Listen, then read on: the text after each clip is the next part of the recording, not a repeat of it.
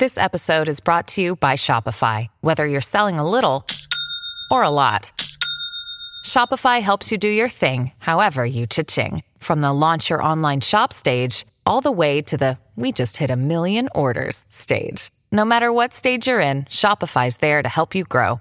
Sign up for a $1 per month trial period at shopify.com slash special offer, all lowercase.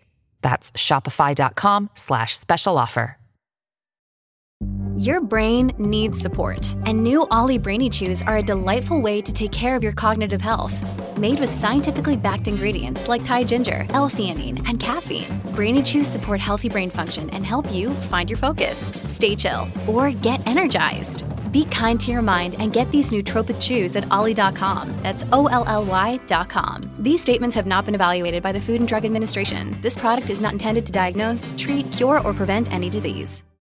Hello, everybody. This is Marshall Poe. I'm the editor of the New Books Network. NBN listeners like to read books and buy them. So we thought we'd tell you that right now, our friends at Princeton University Press are having a remarkable site wide sale. You can get 50% off books, including ebooks and audiobooks, with the code 50, F I F T Y, at checkout until May 31. You can save some real money on Princeton University Press books. I encourage you to go there and check it out. Welcome to the New Books Network. Hello, everybody, and welcome back to New Books in Jewish Studies, a podcast channel on the New Books Network. I'm Matthew Miller, the host of the channel. Today, we'll be talking to Dr. Nechama Price about her new book, Tribal Blueprints 12 Brothers and the Destiny of Israel, published by Maggid in 2020. The Jewish nation begins with a collection of 12 brothers and half brothers, linked through their father, Jacob. From these close, familiar beginnings, each develops into a distinct tribe with unique characteristics and destinies that have indelible imprints on the rest of the Tanakh. Tribal Blueprints examines each of Jacob's sons, revealing their individual stories in Genesis and the impact of their shifting places within the family. In this volume, Dr. Price takes the reader on a journey through the biblical narrative, looking anew at the ancient stories of Genesis to uncover a new appreciation for the special role of each of the 12 tribes, which together form the nation of Israel. Nechama, welcome to the show. Hi, thank you so much. Thanks for having me. I appreciate it. I'm really looking forward to this conversation. I wonder if you could begin the interview by telling us a bit about yourself. Sure. Um, so I I play many roles within the community. I'm a teacher of Torah. I have been teaching at Stern College for I think this is my 20th year there. I teach both halacha and Tanakh. Um, I am also the director of GPAT, which is the graduate program in advanced Talmud and Tanakh studies, which is a graduate program for women who want to sit and learn after college. I'm a graduate of that program as well. So I have been a director there now. I think this is my ninth year. Uh, and it's a program where I also teach Tanakh within that program as well. I'm also a Yoetzet Halacha in many communities in New Jersey, which is a female who uh, advises in terms of family purity and Taharas Mishpacha and Mikvah and Nida and all the different rules uh, between husband and wife. Um, and it is a privilege. It is a privilege to be here. Thanks a lot. Going to the book itself, how did you come to write this book in specific?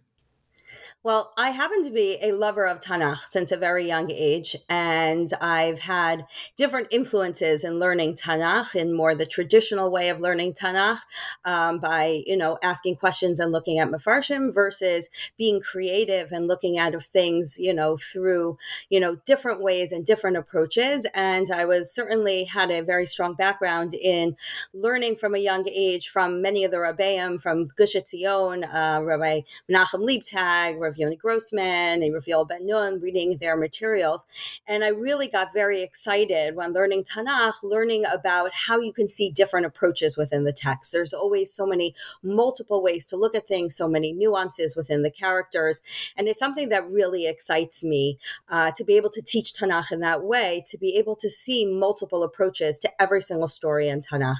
This book in particular um, was inspired, and it took 20 years to get to where uh, the, it became a book, uh, I was inspired by this idea all the way when I was back in seminary in MMY uh, so many years ago, where I used to just sit at night and write and think about, you know, different developing of different ideas. And the Shvatim hit me that uh, the Shvatim, the 12 tribes, are so fundamental to learning Tanakh because as you learn through the stories, not just in the book of Genesis, not just in Sefer Breshit, but as you look through all of Tanakh, it's always referencing what tribe people are from, you know, where where they're located, you know, and even there are some Sfarim, like in Sefer Shoftim in the book of Judges, where you'll find you don't even know the name of the person, but you know the tribe of the person. And I started to see that there's got to be significance to understanding the tribes. If I know that somebody's from a certain tribe, there's something I'm supposed to know about them just from revealing the tribes. And therefore, I started to do a lot of research of looking into not just their stories in Breshit, but throughout Tanakh. And over time, this developed into a shiur, which I gave that year in seminary. It developed into multiple shiurim, series of shiurim, into a curriculum that I gave at Stern College, and I still give at Stern mm-hmm. College, and then became this book. How is one to understand? And we'll probably get into specifics as we go through some of the tribes and look more in detail. How is one to understand these different characteristics that start with the actual 12 tribes and then go forward in history to the different people in those tribes? Is it something metaphysical about their very nature? Is it something at a literary level? How do we understand these these different characteristics? So I think it's all, meaning I think that it's true and we believe that there are things that are passed down, you know, throughout a family and and you know there's something about, you know, how the way that one behaves and it copies to some extent the way their parents behave and their grandparents and so on and so forth. But what you see very clearly in the tribes when you start to look at their stories in Breshit, there's a very specific personality that's given to each one and it's reflected in the blessings of Yaakov and the blessings of Moshe where it's not just about the past, but it seems to be reflecting on the future. And therefore, already just from looking at the words of Yaakov and the words of Moshe, we see that this is not just telling you what you've done, but this is telling you what your tribe is going to accomplish. And therefore, we very much see that this seems to present for us these 12 different stories that we need to follow throughout the rest of the Torah as well. And sadly, since we don't know what tribes we're all from, it doesn't really help us as much, you know, in the world of today, other than if you're from Levi. Um, but it certainly helps us to understand Tanakh in a very different level because as we play out these different tribes, you're correct. There's literary comparisons between people from the same tribe that all of a sudden we look at those stories and there's so many parallels. And when you realize their tribe is parallel, it adds a whole new layer to understanding the literary parallels. But it also gives us an understanding of the personalities of the different people, of why they act the way they do. And for me, very often, I'll reference things like, oh, that's so Yehuda. Oh, that's such a Dan thing to do. And unless you understand the personalities of the tribes, that doesn't make any sense. But once you see it through, there are these distinct personalities of why everybody acts the way they do. I all of a sudden understand why at different periods leadership has to be from one tribe versus the other. Or when leadership comes from a specific tribe, it goes in a certain direction because these are the patterns that are being developed by the psukim themselves, by the by the way that these tribes are described. Thank you. I really appreciate that. I think it helps clarify what you're trying to do in the book itself. The book is part of the Maggid Tanakh Companion series. Is there something specific that unifies all these books, or is it just the case that each book addresses different biblical themes? So the series is, I think there's two different parts to the series. One is take a book of the Torah, you know, so there's a book on Genesis and a book on Exodus, right? I'm not really in that series, even though my style of writing is very similar to that uh, to that series. And I'll be honest, Koren Publishers is what inspired me to write this book because the Matthew Miller from Koren Publishers actually came over to me one day and said, "You have a book in you. You have to write it for me." And I never thought of myself as a writer. I never even thought that I would write a book. But when he handed me his card and said, "You're going to write me a book, this was the result of that. So it certainly fits the entire methodology and what all those books represent. But there's a second part to their set, which is books that kind of cover numerous sfarim, numerous books of within the Torah. And I fit within that where this spans not just Bereshit, but all of Tanakh in general. And they do have many books that fit that type of theme where you're presenting a thesis or you're presenting, you know, a theory about Tanakh. You know, they have them on the maps, they have them them on, you know, different leadership. They have them on different topics. And this is really a topic that spans all of Tanakh. So it fits very nicely there, but it has a very specific theme of understanding these the characters through uh, the book of Breshit, and then a second chapter for each character on how that therefore enlightens us to the character throughout the rest of Tanakh. I appreciate that. The I, I enjoy before opening up the pages of the book and getting into the content to look at the cover, and it's always difficult because this is a podcast. There, there's no video in the actual final format. However, we'll do our best. I, I, could you tell us a little bit about the, the, cover design choice? Was it your choice? Was it someone else's? Were there other ideas? And then also with the, the title, just was this the first title? Or were there other ones? Would love to right. dig in. So, so the cover itself is uh, I happen to love tremendously. They uh, sent me very a lot of options to the cover.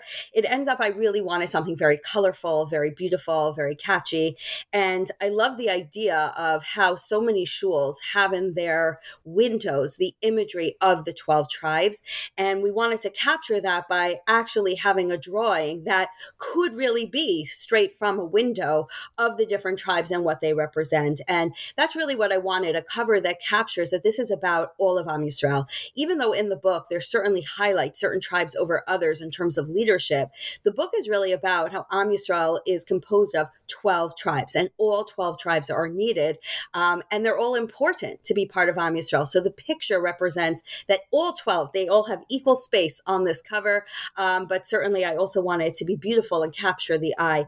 The title uh, was actually fun to create because I didn't know exactly what I wanted to capture in the title, but I had a group of my students who uh, ended up helping me in terms of editing the book and also took my classes. And we were sitting around my Shabbos table and we spent an hour just throwing out words and throwing out what could be the title of this book. And I have to give her a shout out and credit. Talia Malatsky was sitting at my table. She's now my very, very good friend. And she said the words tribal blueprints. And the second she said that, the table went silent. And we all went, that's it. That's the one because it captures everything I wanted to say because it's about the tribes, but it's the blueprint to Am Yisrael. It's what Am Yisrael is going to be represented by the stories of the tribe. And that's how the title came about.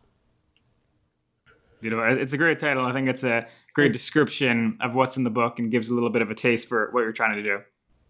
You mentioned before that the structure is you go through the, the different tribes uh, and then you discuss and, and have different stories or, or, personas from from later within Tanakh, and, then describe some of those different characteristics of the the the tribes, how they, they're displayed within those later characters. Were there any other potential structures that, that, that you could have done? You could have structured in, in different ways, or was this really the one that you thought made the most sense and, and you went with it from the get go? But I think why I structured it this way, and just to be clear, each tribe has a chapter, one full chapter that's the tribe in Breshit, and then they have one full chapter which is everybody beyond Sefer Breshit and how it reflects what we just said in the chapter before, having that same personality. And there are some exceptions to that, which I'll talk in a second. But the reason why I wanted to write it this way is because I find when discussing the tribes, most people put them all together and they'll discuss it by story. So when we're discussing, let's say, the selling of Yosef. So then we'll discuss what was Reuven's role, what was Yehuda's role, what was possibly, according to Chazal, Shimon and Levi's role, what was Yosef's role, right? But we put that story together. So I thought it would be fascinating to flesh out each story of just the one character. What did Reuven do in that story? What did Reuven do in earlier stories? What did Reuven do in later stories? And in that way, to just capture one full chapter of just Reuven to really understand how the Reuven story develops from one to the other. So to me, it was clear that that was the way I wanted to write it. The issue, of course, came about in, let's say, the second two characters, Shimon and Levi, where their story in Sefer Breshit is a joint story. So, in that sense, I had to do Shimon and Levi together, at least for the first chapter, then separate because Shimon has other stories than Levi does not in Sefer Breshit, or references to Shimon other than, you know, the Shimon and Levi story of Shechem and then the blessing or whatever you want to call that, that Yaakov says to them at the end of Sefer Sefer Breshit. Shimon has other occurrences. And then in the next chapter, I could divide between Shimon and Levi of the future of Shimon and Levi. And the same was with the children of the maidservants. We had to combine them for some stories because often they're referenced as the four of them together. But then to look at, is there anything I could say about each one separately? So the, the chapters are not perfectly always one chapter, you know, about each one and then one about them in the future. But I structured it that way because I thought that was the unique message that I was trying to give over that they each have their own story. Don't put them all together, keep them as their own unique story. I think that was done very well, very artistically. And one of the things I really enjoyed was that you saw different stories and different characters from different lights and different perspectives depending on the chapter. There's there's some movies I've seen where it's it's one particular story and then you see it from different perspectives. I, think there's also books written in such a style. I think that was a great way to see different sides, different perspectives throughout the book, and I think that was really really well, well done. One of the things we, have talked a little bit already, but I, I want to elaborate upon is, is, the sources that you use. So, so, you mentioned Chazal, so the rabbis. Of course, we've mentioned the biblical text itself. What are the different sources that you're using, and, and how are you thinking about them? So, another way to ask the question to think about it is there's different interpretive methods. There's Peshat, there's Drash. What are you doing Peshat? Are you doing Drash? How are you using the rabbis to inform your interpretation? Multi-part question, but I think it will be a, a good way to jump off the conversation. Absolutely. So the book represents the way I teach. And uh, certainly, this is a course that I teach, and I taught it as a course before writing the book. And I find actually for all my writings, I teach it first, I write it afterwards. And even though writing and teaching are totally different, the style to some extent is the same. And yes, there's of course the differentiation between pshat and drash. But what I think a lot of times people misunderstand is that they look at, at drash, let's say, as there's one perspective in Chazal. There's one perspective that the rabbis have, and that's not true. The rabbis have so many multiple perspectives. And a lot of times their perspectives come through the pshat, the simple reading of the text. So my goal when teaching, especially pshat versus drash, is to actually show the multiple levels of pshat and the multiple levels of drash and how you really can build one onto the other. So the way that I normally do teach, and I think what's reflected in the book, is that we start with the text because the text itself has so many ambiguities, has so many different ways of looking at it. And then what we find is once we discover what the text is providing for us the different languages, the different times where there's an ambiguous pronoun, the parallels between stories. I love parallels, if that wasn't clear from the book. The parallels from one story to the other, parallels between different characters. It actually gives you so many different layers. And then once you're done with looking at all those different layers, you realize that Chazal normally does touch upon all those different approaches. And then the Mefarshim start to sign up, you know, side up on these different sides of how you're going to look at the story. And therefore you can have multiple ideas that are all coming through the pshat. You can have multiple ideas that are layered upon the midrash. And the way that I normally do teach is we start, of course, with the midrashim. We move to the mefarshim that we have in the texts, you know, the Mikraos Gedolos, the Toras Chaim, and all the different mefarshim throughout time. And then I do try to look at all the different types of more modern sources uh, that are found on the VBM, the Virtual Beit Midrash Online, and, you know, the different teachers that I've had over the years that I've really found that speak to me tremendously. And a lot of that information is found in the footnotes uh, within this book. That's that's that's great. The one of the things that I think we've talked maybe a little bit about, but certainly want to elaborate upon, is the relationship between Jacob and his wives, his four wives. Potentially, two of them are are, are maidservants and wives. You get into that in, in the book. What was the relationship that he had with these wives, and, and how did it impact the relationship he had with the children and, and the children's characteristics and development as a whole? Right. One of the the questions that I had when I started to write the book was the relationship of Yaakov and his wives is clearly, you know, the beginning of the story because without without understanding that relationship, we can't actually understand how he relates to any of his children or even what his children feel and are going through because they're reflecting back on their parents. Which is why even though this really is a book of the tribes, chapter 1 is the relationship of Yaakov and his wives and then before we do the maidservant children, there is a whole discussion of Yaakov and his relationship to Bilhah and Zilpah, because everybody's a reaction to the the way that the household is running, right? The children of the maidservants, they understand that they're second class citizens and they see that within the relationship of their father to their mother and the relationship of Bilhah and Zilpah to Rachel and to Leah as well. And the entire relationship that Yaakov has with Yosef versus the children of Leah is reflected upon the different ways that we understand the relationship or the preference, I would say, of Yaakov to Rachel. So the entire first chapter is really this debate and discussion of how much does he prefer Rachel to Leah, meaning is Leah actually hated versus feeling hated, or just is because she's the secondary wife or the one he doesn't really want to be married to or didn't plan to marry originally, she feels that way, even if he does, you know, show some love towards her. But it's all reflected in the relationship of the children. And what the book tries to show is that Reuven takes it so personally as that first child that's born, the realization that his mother isn't loved, the realization he isn't loved the way he feels that he should be loved. And the question is even is he trying to fight for his mother's attention, who's so busy trying to get the attention of Yaakov that she kind of neglects him as well, becomes part of the question. And everything to understanding Ruvain is understanding how he feels that he's not getting, you know, the the status that he should be getting as the oldest child of Yaakov because he's the son of Leah. And we see that reflected in Shimon and Levi, the anger that's in Shimon and Levi, the discussion of how they react to Dinah being taken, where the pasuk tells us, the verse says, she's the daughter of Leah. And you have to say, what do you mean? Why does it have to tell us the daughter of Leah? That's that's very clear. Because she's the daughter of Leah seems to be the entire message of the story. Shimon and Levi, the other children of Leah, have to step up because Yaakov seems to not be stepping up. Maybe he would have done differently if she was the daughter of Rachel. So we understand that everything about the way the Shvatim seem to develop is a reaction to the relationship that Yaakov has with their mothers. And that's why the book had to begin with that discussion, which certainly, again, there's nuance in exactly what those relationships were, but there's a clear in the psukim that he preferred Rachel to Leah. He therefore preferred Rachel's children. The fascinating ending, of course, is that leadership goes to Yehuda at the end of the day and not to Yosef, even though he does get leadership, but not in the same way. And that's kind of this fascinating twist ending at the end of the story. I do want to pick up on the theme of leadership. It's a very fascinating, important part of the book and about the tribe as a whole. But before I get there, I just want to pick up on something uh, which is in the subtitle and then something that we can we can touch on within the book itself. The subtitle is 12 Brothers and the Destiny of Israel. So there, there were 12 brothers and there was also one sister, Dinah. How does Dinah, how does she play within the book, play within the story? How did you think about this? Because she's not one of the 12 tribes, yet she is one of the children of Jacob.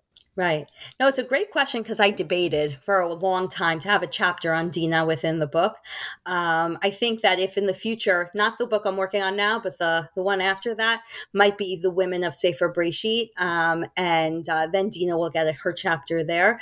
But one of the reasons why I didn't put Dina in was because, first of all, the unity of the book being about the twelve brothers, and Dinah's not really in any story other than that one story, which is actually really, to some extent, within the book, a Shimon and Levi story story. And one of the struggles that I had with Dina is that we don't have the continuation of the Dina story. We don't know what happens to Dina, and we certainly therefore don't have the continuation of her children throughout Tanakh.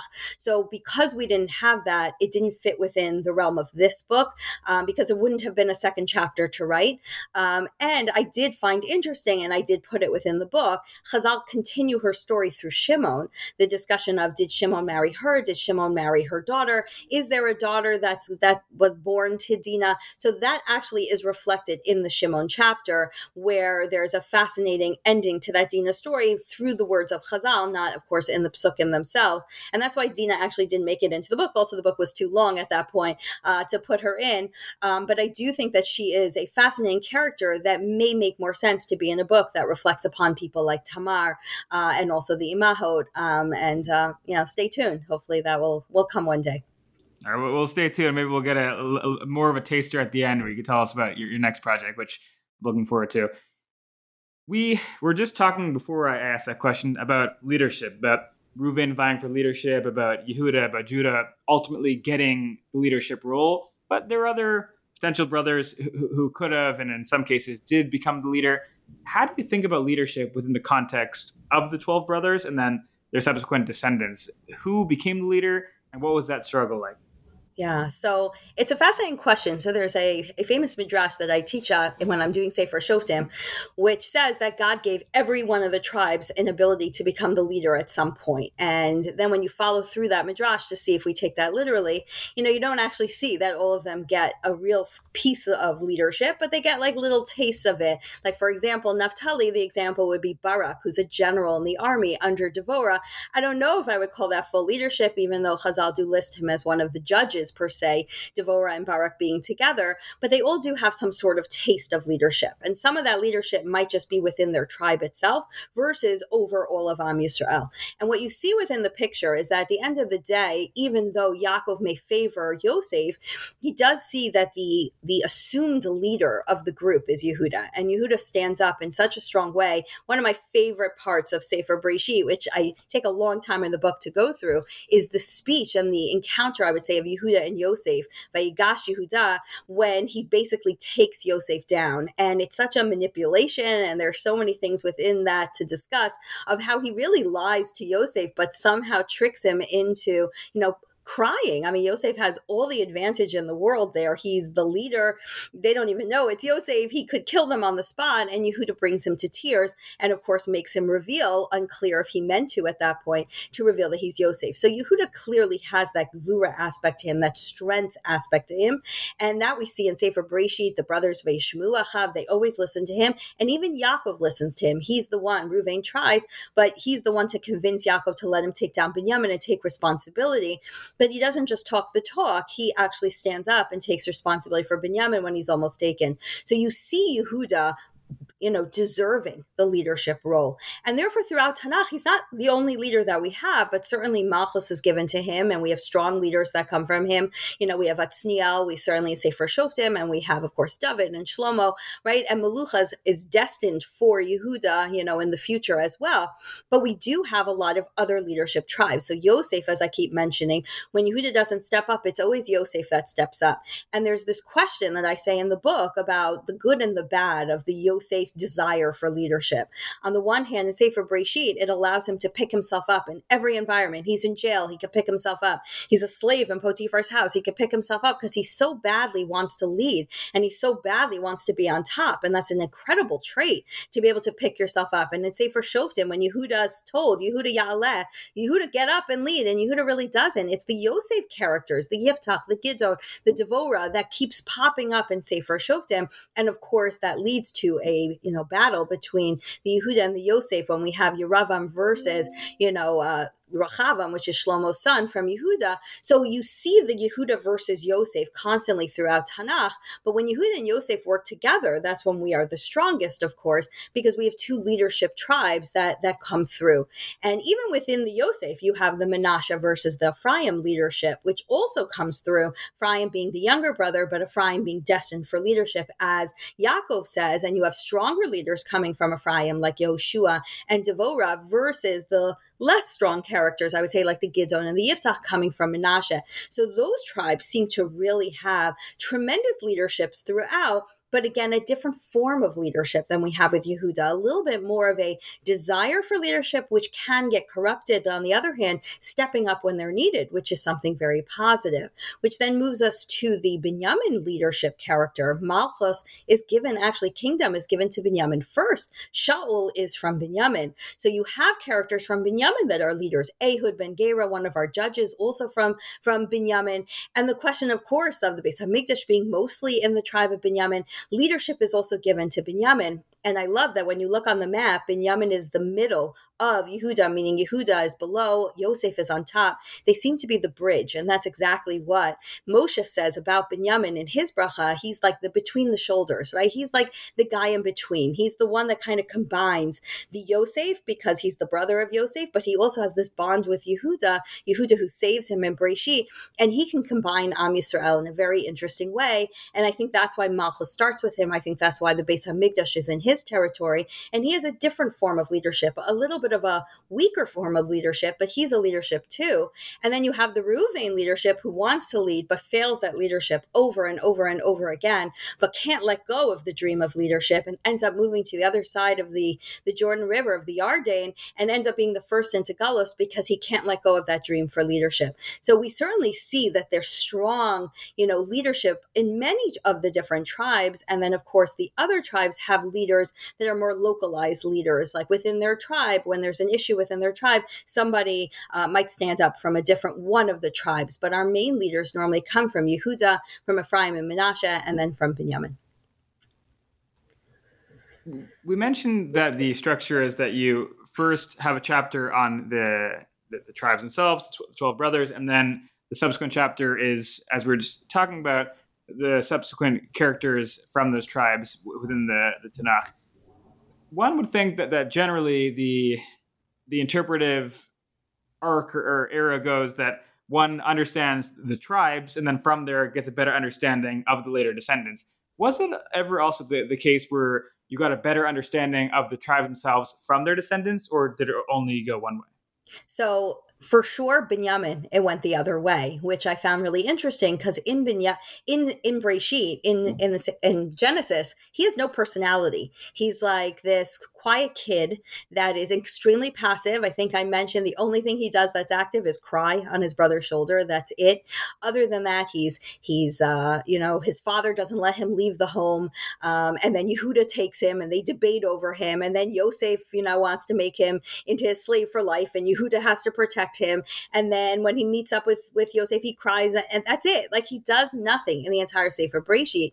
And it always reminds me of like that younger sibling, the younger sibling that doesn't really have or can't show that personality within the family because he's the baby to everyone, and everybody babies him, and everybody talks about him and kind of makes him do whatever it is that they think he's supposed to do. But who he really is doesn't come out. So I actually found that Binyamin I had to write in the opposite way because in Sefer Breshit, he was incredibly passive. Um, but then when we get to some of his characters, you see those personality traits as well. Like you have, let's say, for example, Ehud, who's one of our judges, but he acts on his own. He acts in a more of like a friendly way, makes friends with the king by bringing him presents, and then sneakily, you know, uh, ends up killing the king. And then after the fact, gathers the people.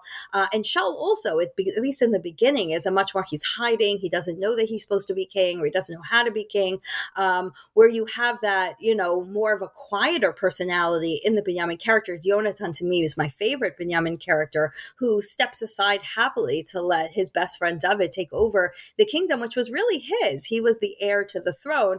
Um, so I had to use later stories to shed light on the Binyamin true personality um, because in Sefer Breshit, I think it didn't shine through as much as it was supposed to. But hints to it, I thought, were in what Yaakov and what Moshe says about him. And the comparison to a wolf was really what started me off on saying there's got to be something more there in the Binyamin character because you don't see that, the sneakiness of the Binyamin character in in Sefer Breshit at all, but you do see it in the later stories. So I had to use all that material to try to develop who uh, Binyamin is 100%.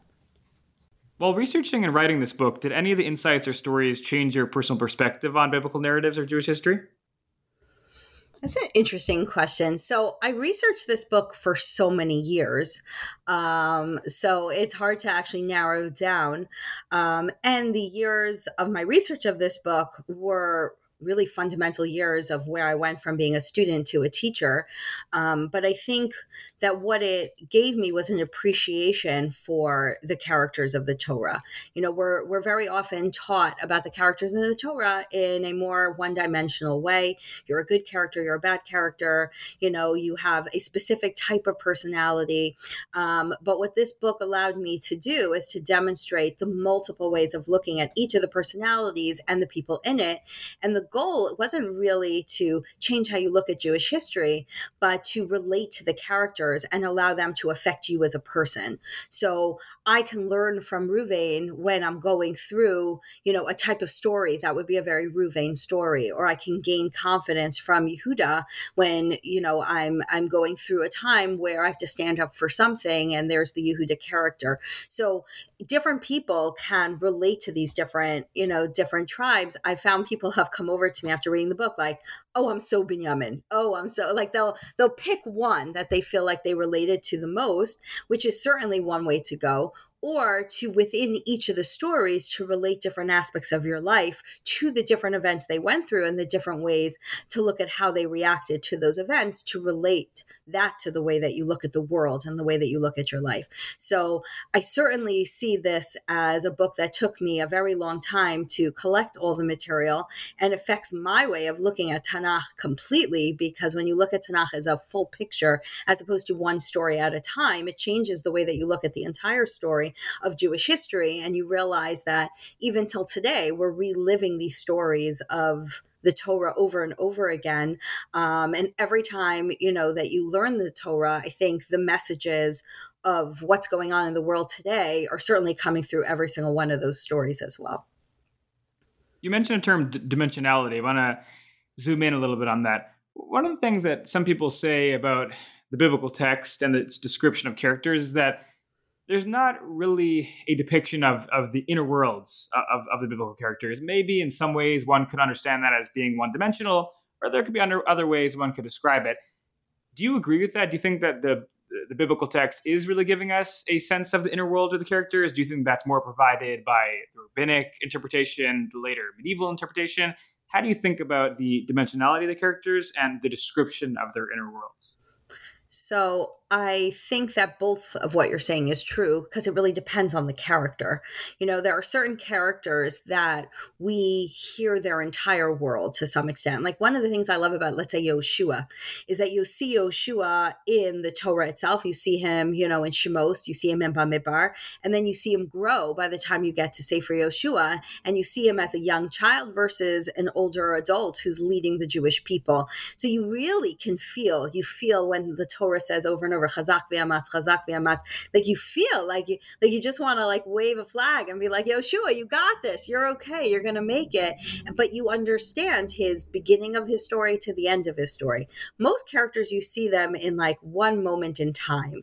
And when you see them in one moment in time, you don't know what was the beginning, what was the end. You know, we struggle with that with Abraham, right? We meet him when he's 75. Well, what happened before that? What's the beginning of the story? So to some extent, Chazal sometimes fills in the blanks for us. And we have to understand what these midrashim are telling us. Is this the accurate story of what happened to them, or is it a message of just telling us what we're supposed to know about the beginnings of their story? You know, is it that Avram was really thrown into a kivshan ha'aish, or is it that we're referencing a story from Mishael, Hananiah, and Azariah from Sefer Daniel to let us know that Avram probably went through a time where everyone believed in Avodah Zarah and multiple gods, and he had to stand up and say, "I believe in this one God," and and he was probably put in very uncomfortable situations. So there are times where we use Chazal to fill in those missing pieces. And then we have to understand what's Chazal actually telling us, right? Meaning there's the story, but then there's the story behind that story, which is what's the message that Chazal is, is bringing through. So I think when you have characters, which is what I was trying to do from this book, where you only see them in one snippet, but if I now say, well, they're part of the greater picture of the tribe, well, now I can add layers to them because I can create this bigger picture of the tribe has a personality. And if I attribute that personality to the person, I've actually now given a backstory to the person that wasn't within the story, within the text itself. So that's part of the fun of this book because it creates backstories for people that weren't provided within the text of the Torah, but actually is provided just by the fact that the Torah let us know that he's from a very specific tribe we had mentioned before that the character of Benjamin of, of Binyamin that he doesn't do very much. We said that he just cries really as an action. I wonder if to expand on this and to think more broadly, are any of the 12 brothers supporting characters or are they all main characters in the story? Um, in Sefer Breshit, there certainly are the more supporting characters, right? The Yisachar, the Zvulun, that we know almost nothing about. Um, and even Dan, Naphtali, Gad, and Asher, the four children of the maidservant, they're referenced a lot in a group. You know, the Bnei Amahot did whatever they did.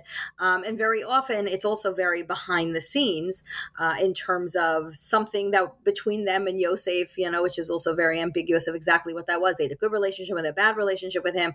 But when it becomes becomes part of the bigger story of what should we do to Yosef that day in the field? Their voices are missing. Or, you know, when Yaakov is being confronted by Ruvain and then later Yehuda to take Binyamin down to save the family, those voices aren't there either, right? Chazal stick in Shimon and Levi in different places, but they don't really stick in Yisachar and Zavulun anywhere. So we certainly do have the louder characters and we have the ones that are the more behind the scene characters. But as I always like to say, if you have a group of leaders with no nation to follow, you're leading nothing. So part of the picture of Am Yisrael is that we have, by definition, the tribes that become the louder tribes, the ones that lead, the ones that we hear more about. And then you have the characters that are the more behind the scenes, but they're significant. They're the army, they're the ones who fight, right? If you go through Sefer Shoftim, it's normally the Zachar, the Zvulun, the Naphtali's, right? The Ashers, that's the ones who are going out into the battlefield. That's the Am, that's the people that are doing the things that we need them to do. Um, and certainly for every leader, we need to have the people who follow and don't revolt and don't do, you know, the bad things that we have in history. And that's really the story of those types of tribes. I mean, Dan has a little bit of a different story, but the Yisachar, the Zavulins, the, the Naphtali's, the Ashers, you know, those are the storylines of, yeah, the quieter characters, but the ones that are so significant in, you know, we, we, we know that numbers matter and that people supporting the leaders matter um, throughout Jewish history. So that's, that's their story, which is a beautiful story too. Yeah, very very beautiful. Perhaps we could have and should have discussed this and mentioned at the beginning, but here, here we are now. Who is the intended audience of the book? Who are you looking to reach when you when you wrote this book? So I think the intended audience of the book are the people that I teach, right? Meaning, which is a very large group because I teach at Stern College, as I said, for the last 20 years. So the women that I teach, or certainly what I wrote, the curriculum for, um, are, are women who love to learn Torah and love to analyze the text of the Torah and want to see these different layers in terms of learning the Torah.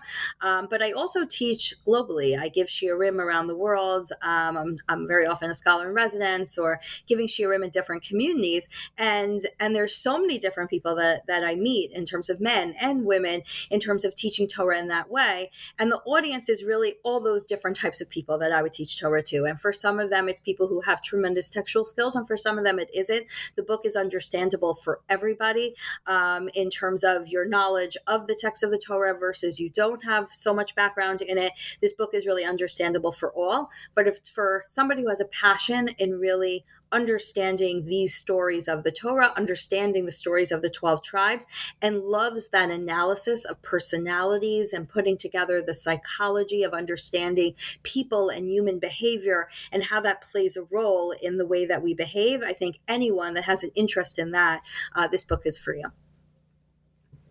What do you hope readers will take away from Tribal Blueprints? Is there a particular message or insight you wish to impart? I think there are many actually. Um, one of them that I is probably the biggest goal of all of my teaching is is just love Torah, um, and to love the fact that everybody can have a voice through Torah because there's so many different ways of understanding every single story in the Torah, and every story has layers, every story has nuances, every story has ambiguities that change the way you look at the text. My students get very frustrated with me where they're like, "So what do you think happened?" And I'm like, I don't know. One of five things happened and I have no idea. But we learn messages from every single one of these versions. And there's times where learning the story gives us strength. Sometimes learning the story actually makes us understand struggle, um, can make us understand jealousy, can make us understand emotions that we feel.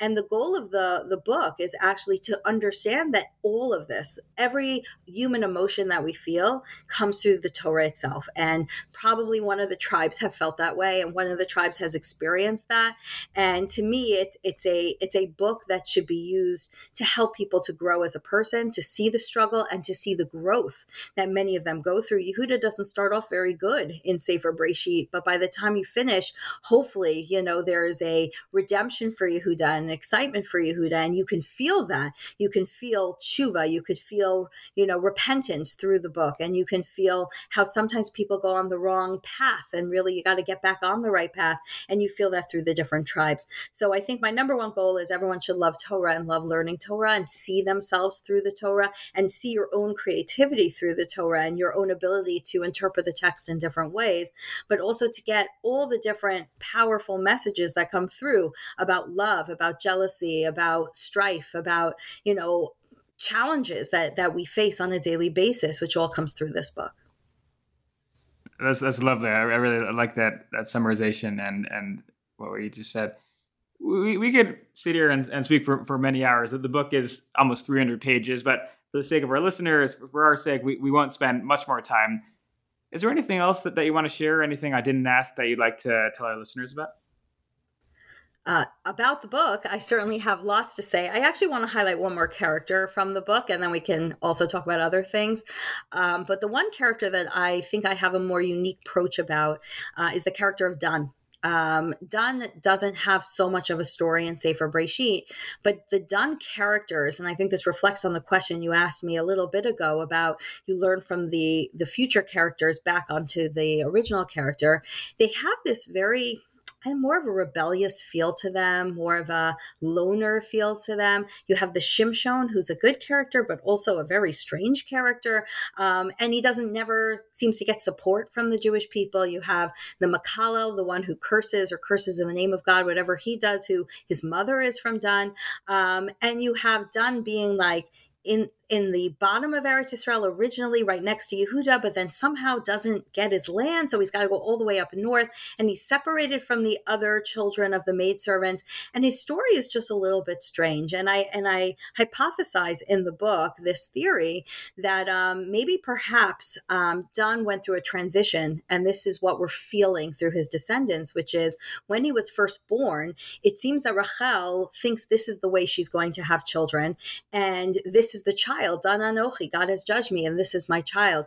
And you wonder for a short period of time if Dan got a taste of the favoritism. Dan got the taste of, I'm the son of Rachel.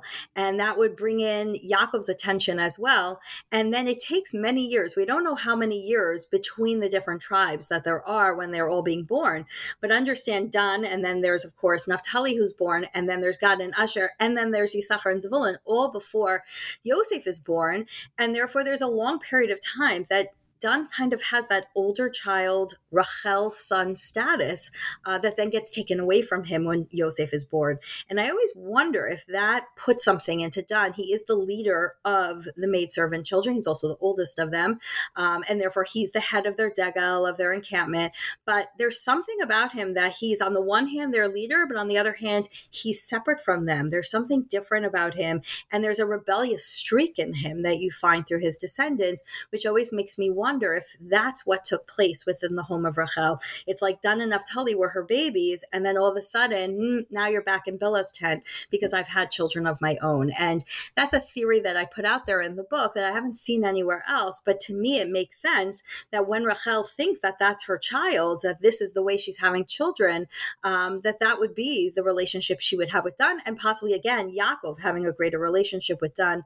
Um, and we also find a lot of partnership between Dan and Yehuda, which I think therefore gets reflected as Yehuda being the younger, the youngest at that time of uh, Leah, because Yisachar and Zvulun are only born later. Dan being the next one who's born, the oldest, therefore maybe of Rachel, hanging out with Yehuda for a bit of time when he has that elevated status, which is why there's so many partnerships of the Yehuda and the Dan, you know, for the Mishkan and possibly even according to Divrei Yamim in the Beit HaMikdash, uh, this relationship of the Dan and the Yehuda. So to me, that's one of a unique piece within the book book of trying to play out um, the Dan character being different than everybody else.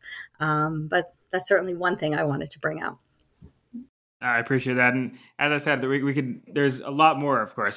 People should certainly go uh, get the book, read it. There, there's a lot of insight here, which is very important. Really helps give a better understanding of all the characters mentioned, and I, I really do recommend it.